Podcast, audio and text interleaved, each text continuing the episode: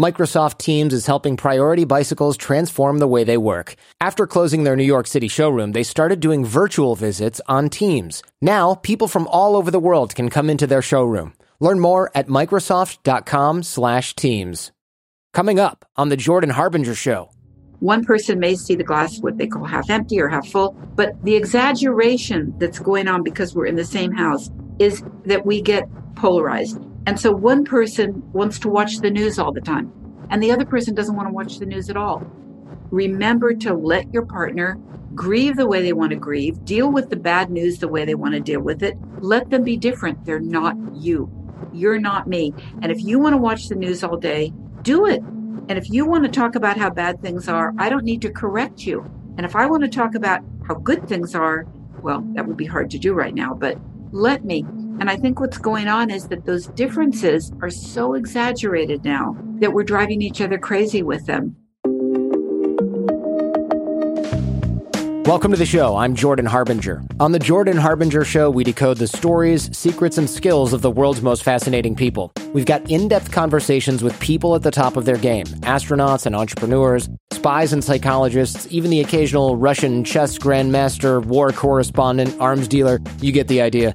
Each episode turns our guests' wisdom into practical advice that you can use to build a deeper understanding of how the world works and become a better critical thinker. If you're new to this show or you're looking for a handy way to tell your friends about it, we now have episode starter packs. These are collections of your favorite episodes organized by popular topics to help new listeners get a taste of everything that we do here on the show. Just visit jordanharbinger.com slash start to get started or to help somebody else get started, which we always appreciate. Today, a returning guest on the show, Linda Carroll. She is a relationship coach, not the cheese ball kind, though, I'll have you know. She's done Feedback Fridays with us before. She's done a few episodes with us before. I love talking with her because she really understands this stuff and she's great at debunking things like you need to love yourself first or there's a soulmate for you out there somewhere. Funny how we find those people within 10 miles of our house. Among all the people on earth, typically, when we start looking. Also, today, love is a feeling. Loving is a skill set. And like all feelings, love comes and goes, but loving is an action based on skills that need practice. And we're going to talk about some of those skills here today. And we're going to debunk some of those love conquers all kind of cliches that don't do us any favors. If you're wondering how I manage to book all these great authors, thinkers, and creators every single week, it's because of my network. And I'm teaching you how to build your network for free over at jordanharbinger.com slash course. Most of the guests on the show, they subscribe to the course, they contribute to the course. Come join us. You'll be in smart company where you belong. Now, here's Linda Carroll. Linda, thanks for coming back on the show. It's always a pleasure. It's always a pleasure to talk to you. Now, one of the things I wanted to start with, which I thought was interesting now being a dad and being married for a while, is you mentioned that love is a feeling and loving is a skill set. And like all feelings, love comes and goes, but loving is an it's an action based on skills that need practice. And I think that's lost on a lot of people because we kind of think like, oh, we fall in love, and if if you ever fall out of love, it's like this huge problem, and it, there's nothing you can do about it, and it's just the universe did that to you, and you're screwed. Yeah, that's right. That's right. Well, you know what I think is that I've been seeing couples for 40 years. You know, the problem is usually not the problem that they come in with. Mm-hmm. What people present it's not the trouble, it's a normal trouble. The trouble comes because they get mad, they get defensive, they shut down, and then they start being mean. They close off. They go into fight, freeze, flap. They disappear, they punish. And the love is a feeling part is really that it's easy to be loving when we feel all those gushy feelings. Mm-hmm. But when we feel upset, when we feel upset because our partner is saying something that's threatening, says something that hurts our feelings, we stop being loving. We even stop being kind. And there comes the trouble because people don't repair. They come in, he forgot the spinach, she called me a jerk, and all of a sudden the whole thing gets bigger and bigger. And then what happens is that the problem is not forgetting the spinach. The problem is getting stuck in not forgetting the spinach, letting that leak into every unfair thing that's ever happened to you, feeling protective, defensive, and suddenly that's the dance you're in for five years. Right. This is like the stuff that piles up until somebody finally leaves the cap off the toothpaste and like the other person comes screaming out of the bathroom about how you're an awful human being and they want a divorce. Right. That's right. So if we learn to be loving which is not gushy. It's not insincere. It's just, pra- it's really just practicing kindness. And if we also can learn how to repair and not hold grudges, we can move out of those stuck places very quickly. But unfortunately, that's not what happens for a lot of us. We get stuck in them. A little thing becomes bigger and bigger and bigger, and then we're that becomes the relationship. There was an example you gave in one of your articles that was really good, and I'm trying to remember precisely what this was, and we'll link to it in the show notes so people can find it without me butchering it here. But it was somebody had come home, and this is such an easy example for you to pick up on. I'm, I'm assuming somebody comes home and says, Hey, I forgot the spinach, and the other person is cooking. And they say, I can't believe you forgot the spinach. You know, you always forget things like this. It's just so convenient, you know, that you forgot the spinach. Well, if I wasn't running around running errands for you all day, then I wouldn't have forgot the spinach. And then it sort of devolves into either this happens all the time, and I, I catch, well, I shouldn't say I catch my wife. My wife and I catch each other on this all the time, where if I'm cranky, she'll say, You're always in a bad mood. Or I'll say, You always forget to do this. And, and now what I've done, which drives her crazy, and I told her to do it to me when I do it, is I go, I always forget this. And she's like, Ugh, okay, fine. Lately, you have been forgetting this. Or, okay, fine. Today you forgot that. All right, you're usually pretty good about that. And it is annoying, but it's also kind of funny in the moment. But it, it does bring up sort of a good point between us, which is nobody always forgets everything. Nobody always yeah. is late. And you kind of have to snap back into reality where the other person doesn't always, always do the same. If someone is always late, you probably knew that before you got married, or there's some like really severe issue. Yeah. But if somebody mm-hmm. just does something that's annoying, do they always do it? Or is it just that this is like the third time and you're a little bit annoyed about it? And it sort of like puts the lid back on the potential explosion. But that goes into the woodpecker syndrome, right? Doesn't it? Which is building cases. Yeah. And it's something that we can do. You know, I have a real trouble with cliches. We've talked about that in other programs soulmates and unconditional love and self love. I just think those things are just really such bull mm-hmm. and they cause a lot of trouble. But I do really love the whole topic of mindfulness, what it is, what it means. Because what it means for me, even though that's a buzzword, it also carries some truth, which is being aware of myself and my proclivity to say you always do this or you always do that. Mm-hmm. And I love what you were talking about when if you and Jen can start laughing at yourself, where there's humor, the relationship is fine. If you can laugh at yourself, you're not in trouble. You just might have a bad day. But yeah. when we stop laughing at ourselves and we take it all so seriously, that's when real trouble starts. And to be fair, sometimes she's right. Like sometimes I do always do X. And then it's like, oh yeah, I should probably think of a system to not do that or work on this particular issue that does always or pretty much always happen. I'm trying to think of an example, but I can't really. Maybe I always get unreasonably angry about other people being late. That's not a real example, but it would be something like that. And then she's like, Why is it that this always throws you off your game? And it's like, that's a good thing to put on the mental refrigerator with a magnet yeah. because there's something there. But if it's like you always forget the thing that I tell you to get at the grocery store, well, no, I don't. I forget like 10% of the time. But you're talking about two things. You're talking about reactivity in a moment mm-hmm. where you're escalating it rather than de escalating it. Yeah. And then you're talking about her saying, you know, is this an issue for you? Like you seem to blah blah blah. Yeah. Those are two different directions. That's true. And if you can do the second direction when you when you ask your partner what's going on, that's a another skill set it can go very badly too. Yeah. But the first one is really about how to get over it fast, mm-hmm. really fast. You forgot the spinach, you know, hey, I'm really sorry. I'll go back and get it. Okay.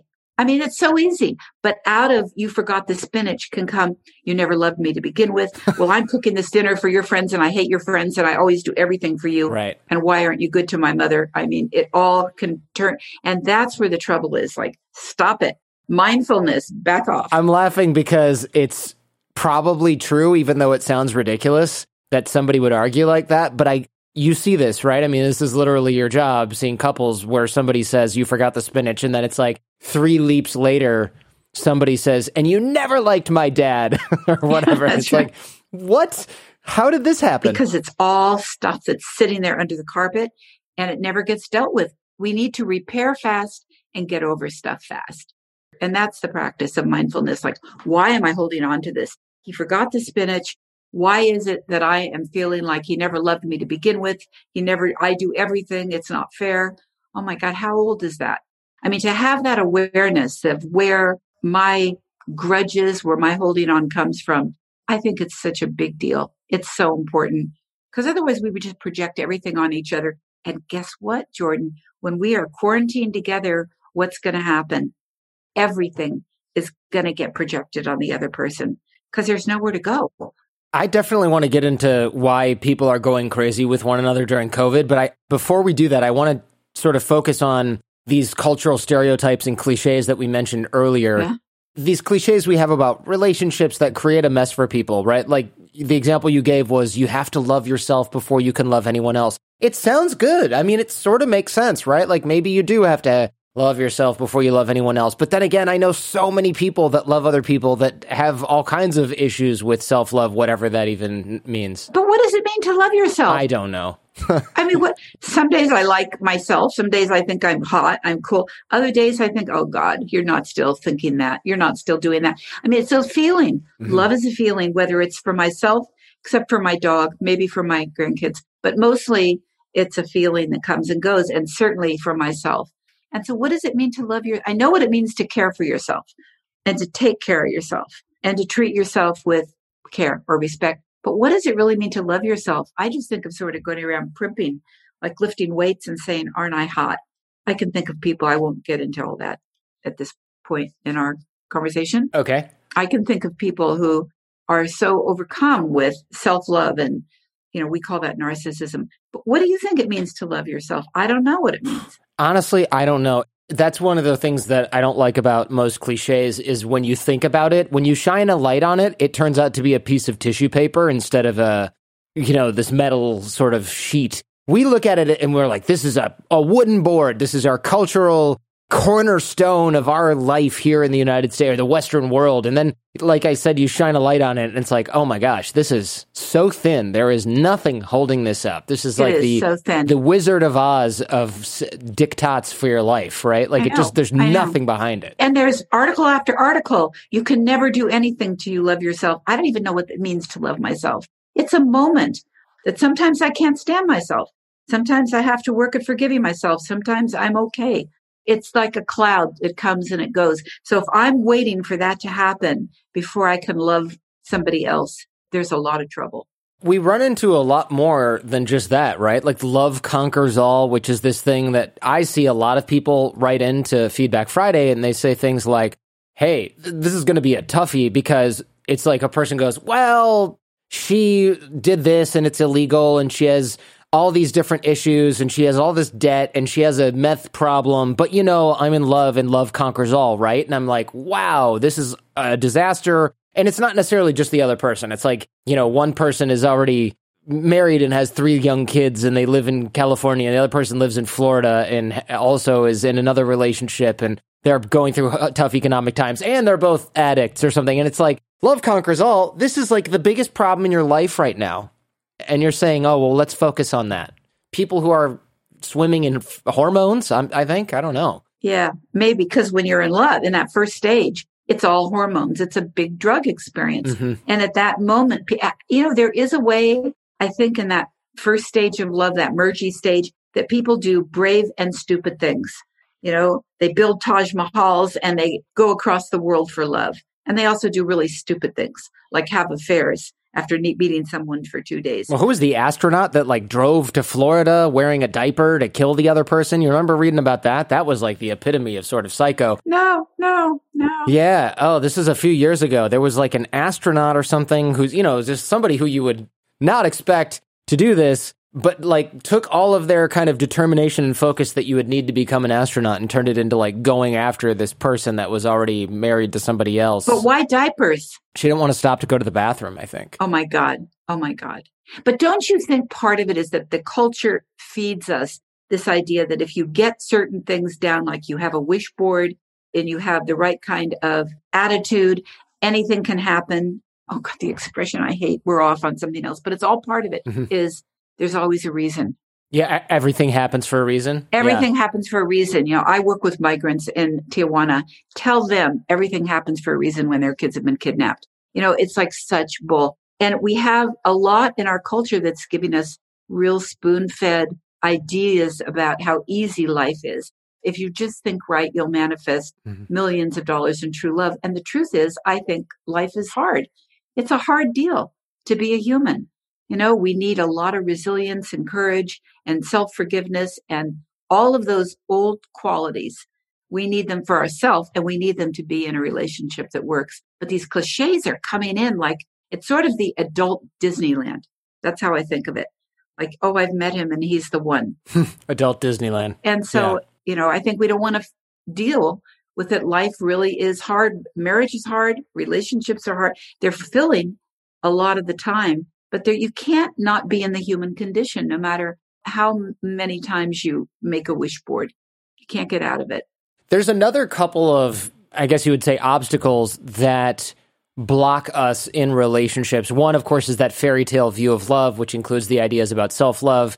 Others are blind spots like defensiveness, needing to be right, feeling unworthy, and then imagining that other people see us in that same way. How do we start to get around those? Because that that's a little bit more deep than just popping the idea that there's a that we have to love ourselves, right? defensiveness is a habit needing to be right is kind of like a insecurity based feeling unworthy yeah. i mean these are deeper issues well we have to know ourselves mm-hmm. love is an inside job hmm. it is not an outside job and no matter who you're with if you're not doing the inside work it's going to come up as trouble between you so we have to know where we are i call it triggers where is my triggered i am very vulnerable to criticism or I am very vulnerable to feeling abandoned, or I'm very vulnerable to feeling not understood. And we all have those places. So I better know what mine are because I'm in charge of them, not you, not the other person. And so that I think is, wasn't that written on the temple of Delphi? First rule of the universe. What was it? Know thyself. Yeah. Love is an inside job. I've got to work on myself first. Otherwise, I wait for you to fix it or to make me feel good and in doing that, of course, you can make me feel bad if you forget the spinach. That's number one is my commitment to becoming the best I can be. And that means knowing myself and knowing where what gets in the way. You're listening to the Jordan Harbinger Show with our guest, Linda Carroll. We'll be right back. Microsoft Teams is helping Priority Bicycles reinvent the way they work. When the pandemic hit, the bike shop had to close their New York City showroom. They found a way to reopen by doing virtual visits on Teams. Now, the team can meet with two or three times the number of customers than they could before, and people from all over the world can visit their showroom. Learn more about their story and others at microsoft.com/teams. Now back to Linda Carroll on the Jordan Harbinger show. I think there's a lot of people that I've known just throughout the years and that I see again in sort of the Friday inbox where they jump from relationship to relationship and they think, oh, it's because I just stopped feeling good around this person or this person was making me feel bad. Yeah. But it wasn't necessarily that. It was that they always kind of feel bad when they're not with someone and they rely on this other person to kind of fill this, not to use another cliche, but they use it to fill a hole in their psyche or in their heart, if you will. And then once the chemicals wear off, they're like, oh, this relationship's not working because I feel bad again. But they don't necessarily feel bad because of the other person. They just feel like themselves again. They kind of need to get back into the high of like this other person filling in their insecurities. And so they will never actually be satisfied with a partner because inevitably that does wear off all the time. And these are the people I assume that have like five marriages or whatever. They want the drugs, but there's another part to that. Like I just saw this person who was saying, I failed in all my relationships because I always leave. And as we started to explore what that meant, you know what I figured out was no, she didn't fail. She, her failure was her selection process. Her leaving was her success. Some people are doomed for all kinds of reasons. I could get into the psychology of it, but they find the same kind of person over and over. And it's somebody who is totally inappropriate to be able to meet them. So some of it, we have to learn how to select wisely if we're going to select a partner. And it's not all feel good stuff. You know, it's sort of boring traditional stuff like, is this somebody who shows up, who has good relationships with their family, keeps their friends, who tells the truth, who doesn't have 18 bankruptcies and seven wives somewhere back east. You know, so it's like selection process is where we start knowing ourselves.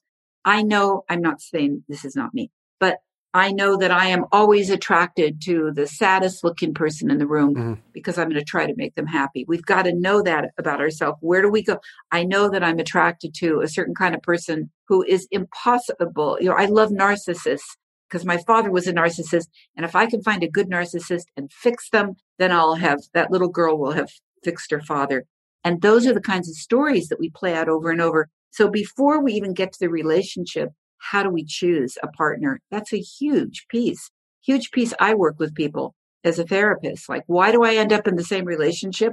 Partly, number two is what you say, because I want the high. But number one is maybe I just keep finding impossible people. There's definitely something to that. What do you do when you find somebody that says, Hey, look, I keep picking the wrong person? I, I feel like I hear that constantly. And usually it is just some sort of variation on the parents having rubbed off on the son or the daughter and they keep trying to replace them. I don't really know the exact mechanism here. I think it's that we're trying to repair our psyche. Mm-hmm. First of all, I know how to be around a depressed person. So I know how to, if you grew up with a depressed parent, often your job is to make them feel good. Mm-hmm. So my skill in the world is to make depressed people feel good. Who do I see in a crowd of 400? I see the depressed person. I make them laugh. They say you're the greatest thing ever. We're in love. Mm-hmm. But underneath that is this whole other thing playing out that will play out over time. So I've got to know, first of all, how do I select? If I have the same relationships over and over and they all start high with all those great drugs and they all end badly, then there's something about how I'm finding people that I need to pay attention to.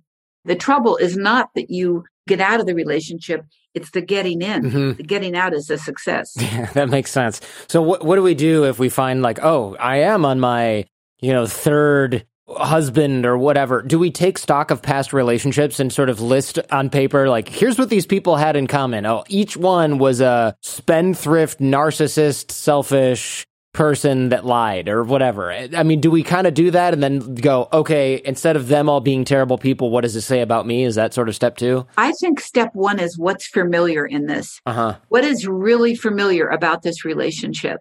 You know, it's familiar is that I'm the one that's carrying it all. It's familiar that I'm the one that's trying to make things better. It's familiar that I'm the person that's always reassuring. So what's familiar in my history about that? You know, that's the really important deep work of knowing thyself. So people talk a lot about fixing relationships. I think we can do a lot to make our relationships better. But if we're with the same narcissistic, physically violent, meth making, drug addict, alcoholic, stealing, lying, cheating, out of jail for just two days person, how was that? That was pretty unappealing, right? Mm-hmm. Then there's some, we have to look at how did I get into it? How did I find that? Why didn't I know to begin with?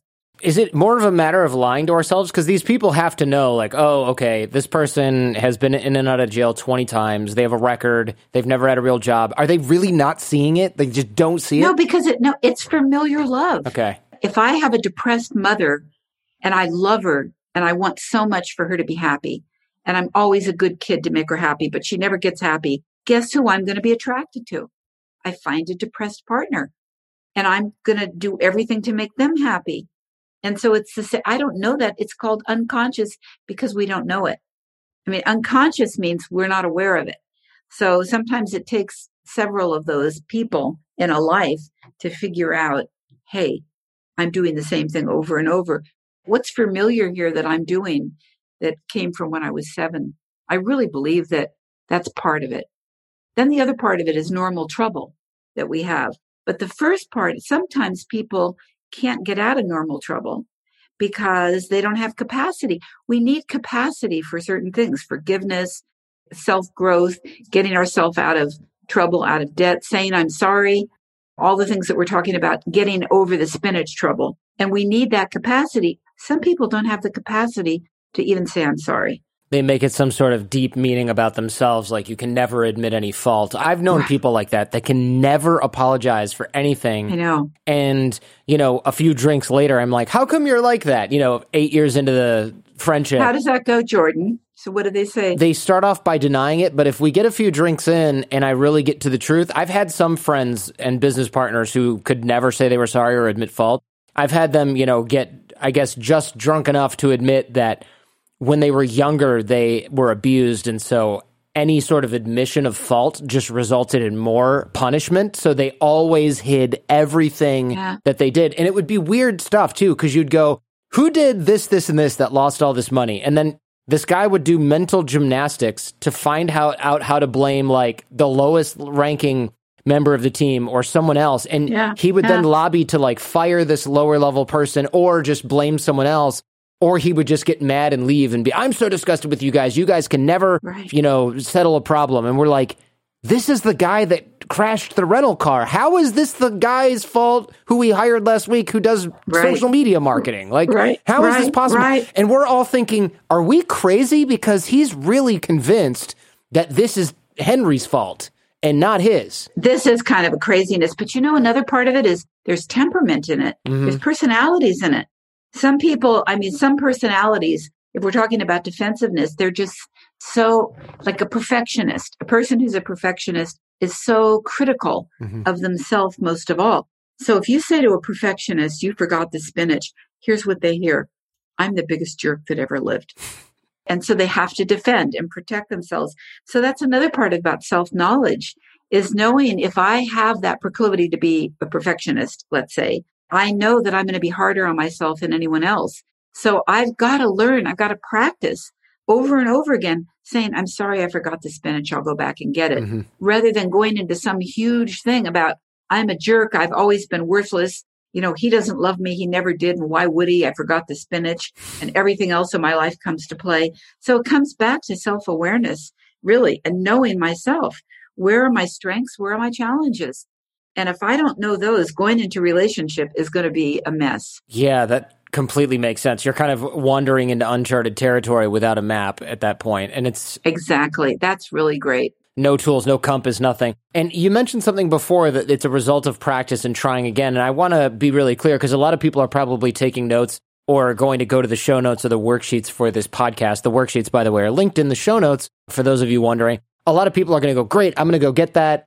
I'm going to grab a book or two. And then they don't do all of this stuff right. And it's, I think it's worth highlighting that this is all a practice and nobody gets this stuff right. Because there's this sort of almost mistaken belief that I certainly had in my 20s that good communication and being a loving partner and improving in one way or another. It's like I can read a lot of blogs or listen to this podcast and like if I'll just do this right from now on, which is an unrealistic expectation, but then people are hard on themselves or hard on their partner. They send this to their wife or their husband and then they're like, "Did you listen to that?"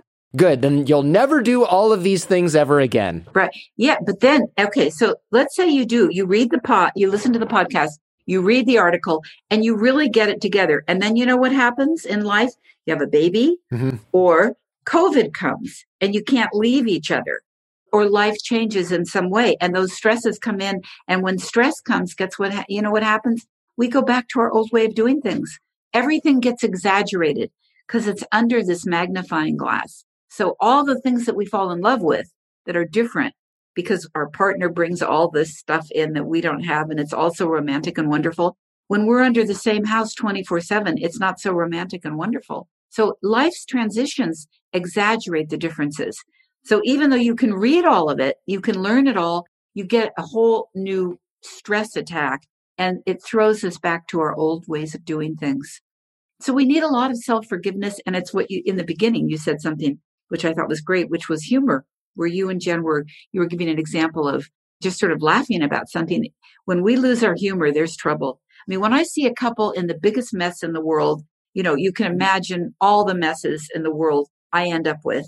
And when they still can laugh at themselves and each other, I know that relationship has a lot going for it.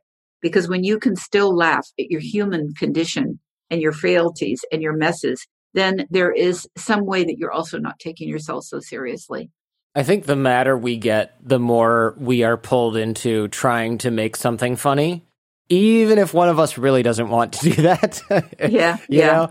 Well, we can use humor in ways that are not yeah. that are pretty destructive also. But it, it, does end up kind of working in the end. You just have to I have to be tactful about it and she has to be tactful about it. Like there's there's a point at which it's one second too soon and it just makes everything worse. Yeah. But if you do it at the right time, and usually at the end of the day, we do like an inventory of the day, things that w- went well during the day, things that didn't go well, things that we think the other person did well. That's great. Recently, it doesn't have to be that day. That's great. Yeah, the drill's called Three Positive Things. I think I've talked about it on an episode of Feedback Friday, but I'll go over it really briefly here just for people that are interested. So every night during the bath time with the little one, we do, th- it's called Three Amazing Things. And so it's three amazing things that day, and you have to find them. So if you didn't do anything that day, it could be like, I had a peanut butter and banana sandwich and it was so good. And I haven't had one of those for years. So that counts, right? Yeah. You have to find some things that were good, even if it's like, I laid on the couch and I don't ever get a chance to lay on the couch. So you pick three of those and then you pick one thing that you learned, even if it's like, yeah, Netflix, I saw that there's a prison in the Philippines that has three times as many people in it as it was built to accommodate. That counts, you know, so it can be little silly things.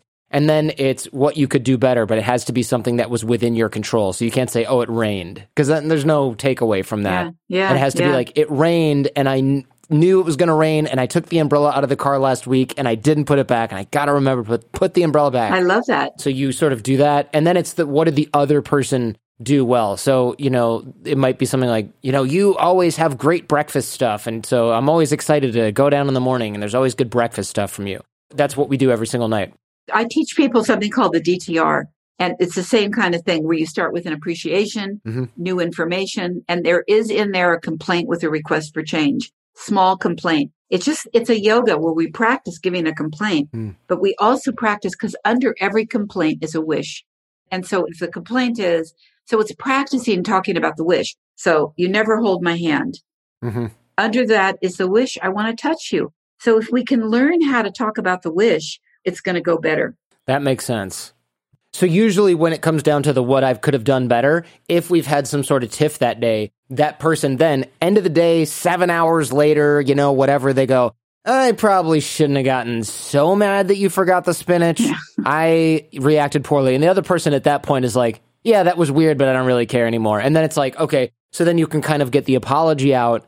And then you also go, all right, I got a sort of mental note that that was just a dumb way to, I got mad about that. And then you go, well, why did that, we get mad about that? Well, I was mad because I realized I didn't plan enough time to cook the dinner. I got to rem- plan more. And then the other person goes, yeah, but you didn't plan enough time because I told you too late yesterday. Yeah. So that was kind of my fault too. And then you're going, okay, so it was nobody's fault. And we both just made little tiny mistakes that compounded into us getting mad about the spinach. And then I said that thing about you leaving the cap off the toothpaste, and I'm sorry for that. And they go, well, you know, I shouldn't have done. So you learn all these little things, but you also make up at the same time. And some of the things you can change, some of the things you can't. And you just say, screw it, that's life. Here's what you're doing right is you're re- making a repair. Mm-hmm. Because here's what happens. There's, we connect and then there's some kind of rupture. The toothpaste, the spinach, something worse. And then what happens is people don't repair. And without repair, we can't reconnect. Mm-hmm. Really, you know, we can sort of reconnect, but that little thing is back there all the time. And you're talking about at the end of the day, making a repair. That is a huge, important, it's, it's not a cliche. That's a real thing. Being able to say, I could have done it better. I'm sorry. What that does is it lets us start to open up ourselves again to each other. Yeah. So great. This is the Jordan Harbinger Show with our guest, Linda Carroll. We'll be right back. Microsoft Teams is helping Priority Bicycles transform the way they work. After closing their New York City showroom, they started doing virtual visits on Teams. Now, people from all over the world can come into their showroom. Learn more at microsoft.com/teams. Thanks so much for listening to the show. I do it for you. I really do. And you support our advertisers and that's who pays the bills. That's who keeps the lights on. That's how I can send my kids to school or my kid. So far, my kid to school, singular. Go to jordanharbinger.com slash deals if you want to find all the codes and all the deals, all the discounts in one place. Thought we'd make it easier for you if they were all on one page. Please do consider supporting those who support us. And don't forget, we've got worksheets for today's episode. If you want some of the drills, exercises, practical takeaways we talked about during the show, they're all in one easy place as well. That link is in the show notes at jordanharbinger.com slash podcast. Now for the conclusion of our episode with Linda Carroll. Somebody told me a long time ago because my dad has a short temper and I got a little bit of that too. And his dad had a horrible temper. And it probably got worse as the generations go on. I don't know. yeah. Four generations back, there was some insufferable bastard, miserable old bastard back in my lineage, probably. But somebody told me this, like, not a parable, but like a uh, proverb, maybe. I don't even know what the difference is. But it's like every time you get mad, you're hammering a nail into the side of a barn.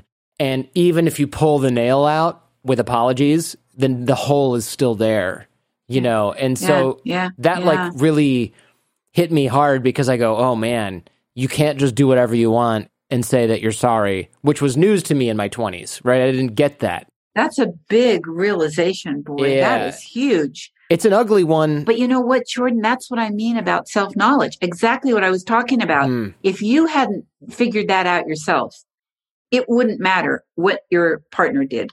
That's why relationships have to be an inside job because you did that. You figured that out. And that's what makes you be able to be in a relationship that is healthier rather than not healthier. But it's your self knowledge. Your wife couldn't have told you that.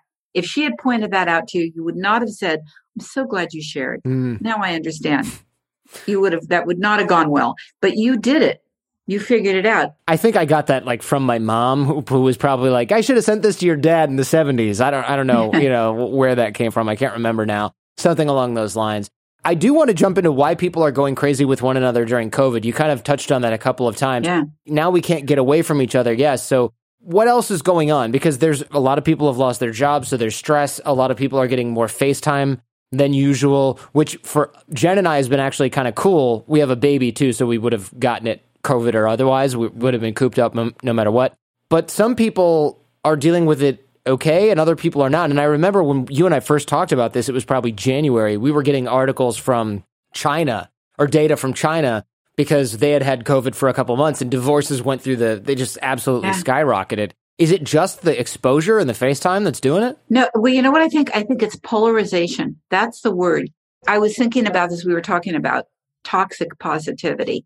And I was on a walk with my husband and I was talking about how bad the day was. And I was in all the bad things in the world. And every time I'd say something, he'd say, he'd point out, you know, this is the storm before the calm and it has to get worse before it gets better. And I was getting more and more attached to being unhappy. And then our dog took off. We took off. It was over. But later I saw this couple in my office and the woman had had two people die of COVID, really bad stories. Mm. And she was crying. And her husband was saying, well, there's always a reason. And, you know, you did everything you could. And she was just sobbing, saying, just let me feel my feelings.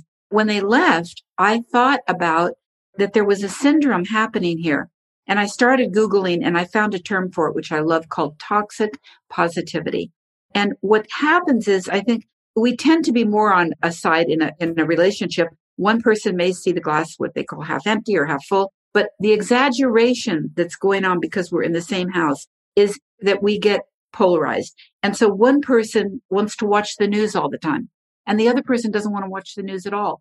And what I've been saying to people, I've been doing a lot of Zooms. And one of the things that people are giving me lots of feedback on is how important it is to remember to let your partner grieve the way they want to grieve, deal with the bad news the way they want to deal with it. Let them be different. They're not you.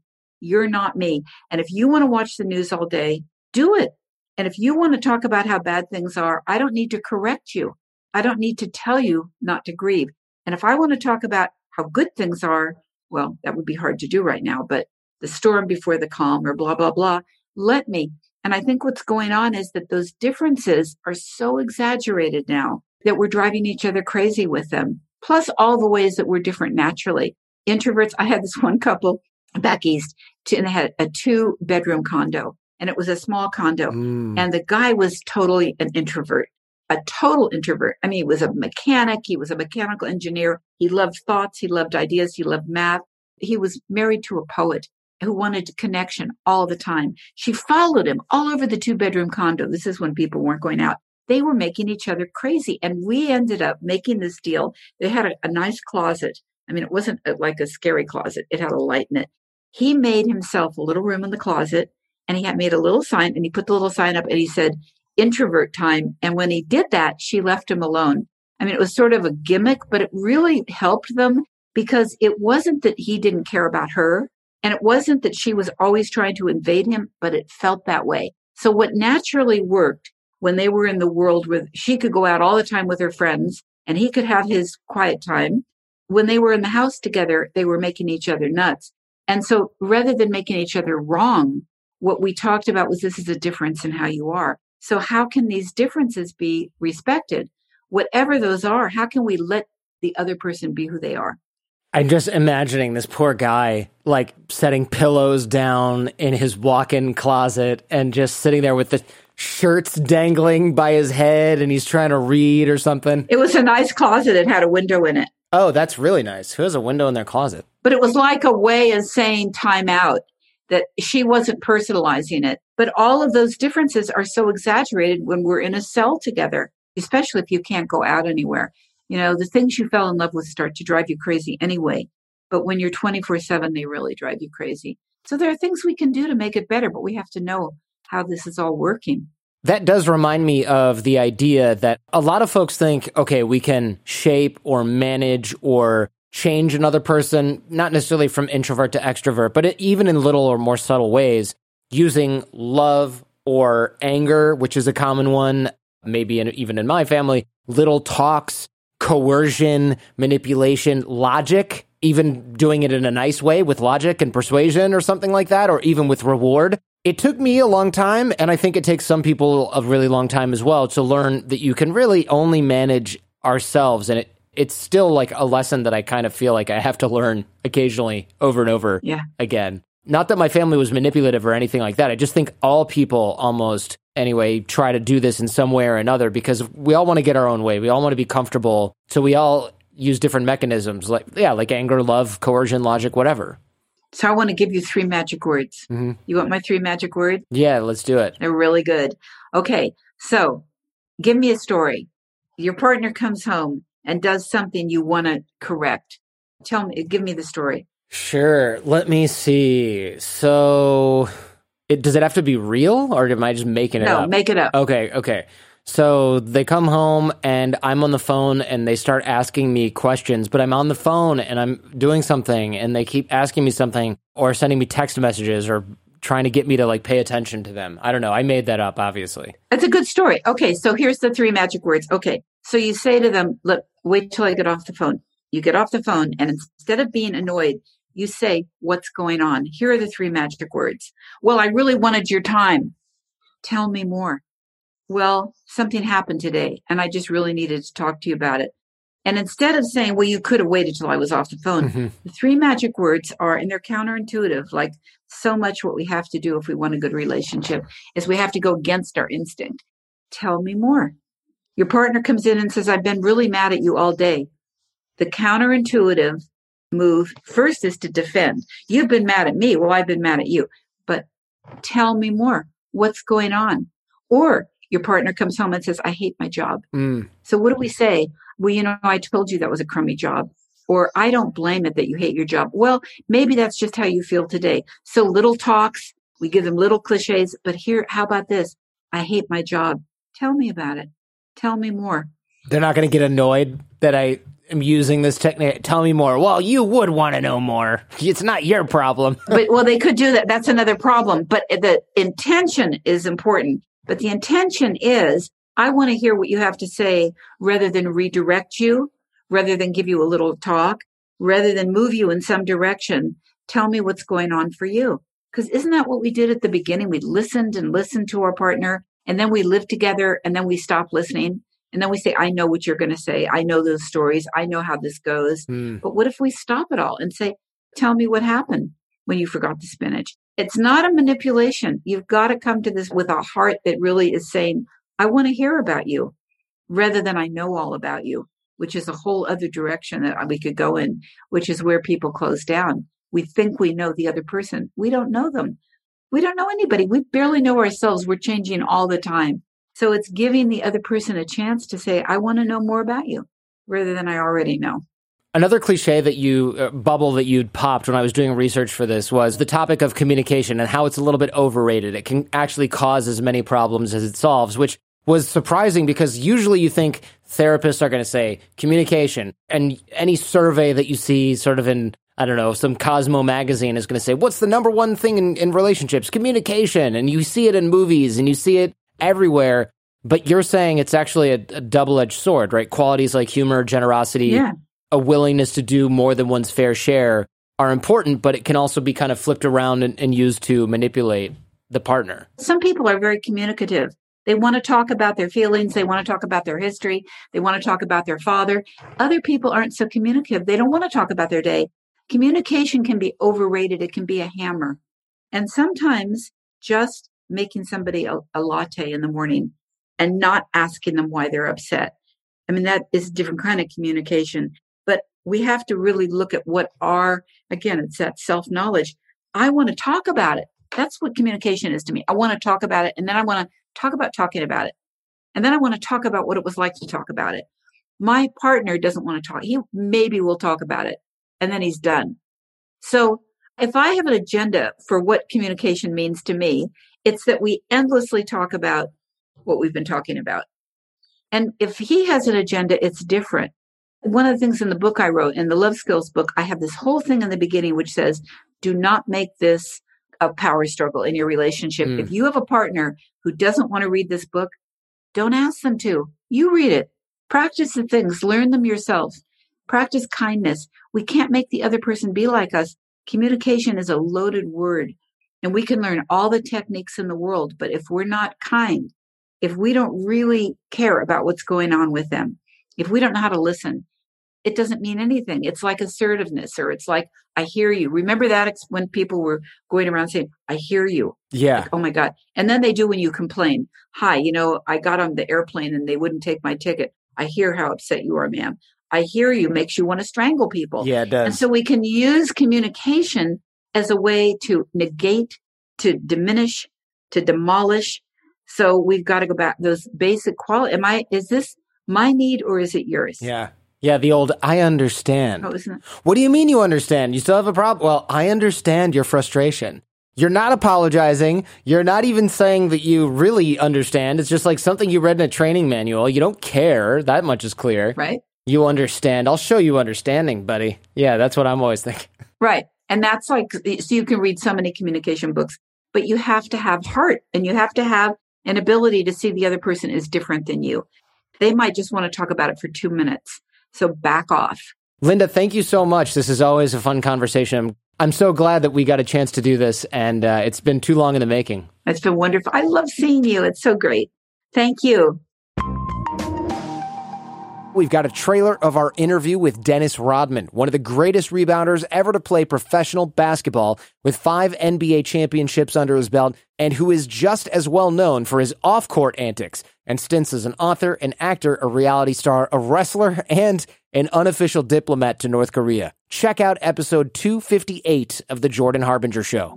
There's a lot of stories I can tell you. I got a lot of stories I can tell all about a lot of things. I know your dad, who had bounced, I guess, when you were three, showed up to a game once.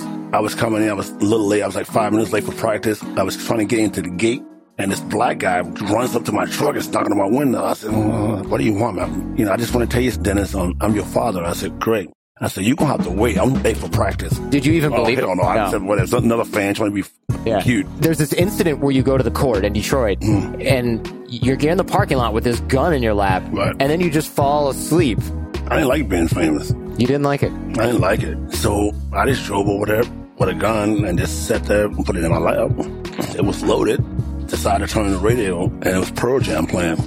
And uh, I was like, I just thought I fell asleep. I think I'm a superhuman because what has transpired in my life to now. What do you think if I dive out of a plane, no parachute, look up to God and hope that He catch me, and I want to see my life flash in front of me? What do you think? You think somebody catch me? And I'm thinking about that. I've been thinking about it for a long time. Just jumping off a plane, no parachute, and just dive out and watch my life flash in front of me. What did I do wrong? How can I fix this? How can I be happy? Somebody catch me. For more from Dennis Rodman, including marrying himself, the pros and cons of fame, and risky birthday toast to Kim Jong un over in North Korea, check out episode 258 of The Jordan Harbinger Show. Big thank you to Linda Carroll. Her book is called Love Skills. Her previous book was called Love Cycles. We'll link to both of those in the show notes. Many of you have read Love Cycles, loved it, wrote me about it. So only fair that we link to both. Links to everything will, of course, always be in the show notes. Please do use our website links if you buy the books. That helps support the show. I know it seems like a little tiny purchase, but they do add up. Worksheets for the episode are in the show notes. Transcripts for the episode are in the show notes. There's a video of this interview going up on our YouTube channel. I think if it didn't get messed up, I didn't check, right? But anyway, videos of many of our interviews are on our YouTube channel at jordanharbinger.com slash YouTube. I'm at Jordan Harbinger on both Twitter and Instagram or hit me on LinkedIn. Now, look, I will check. I just didn't check right now. Okay. But either way, you're going to find something on that YouTube channel, whether you like it or not, and whether it's this episode or not. I'm teaching you how to connect with great people and manage relationships using systems and tiny habits over at our six minute networking course. That course is free. You can find it at jordanharbinger.com slash course. Dig the well before you get thirsty. Most of the guests on the show, they subscribe to the course. They help out in the course. Come join us. You'll be in smart company where you belong.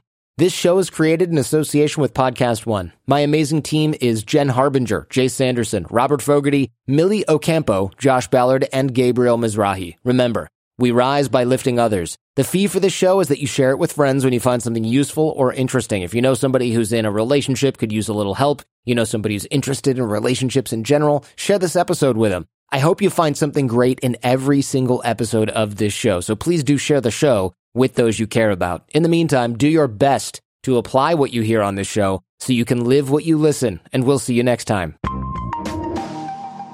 Microsoft Teams is helping Priority Bicycles reinvent the way they work. When the pandemic hit, the bike shop had to close their New York City showroom. They found a way to reopen by doing virtual visits on Teams.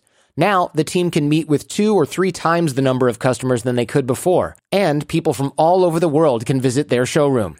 Learn more about their story and others at Microsoft.com slash Teams.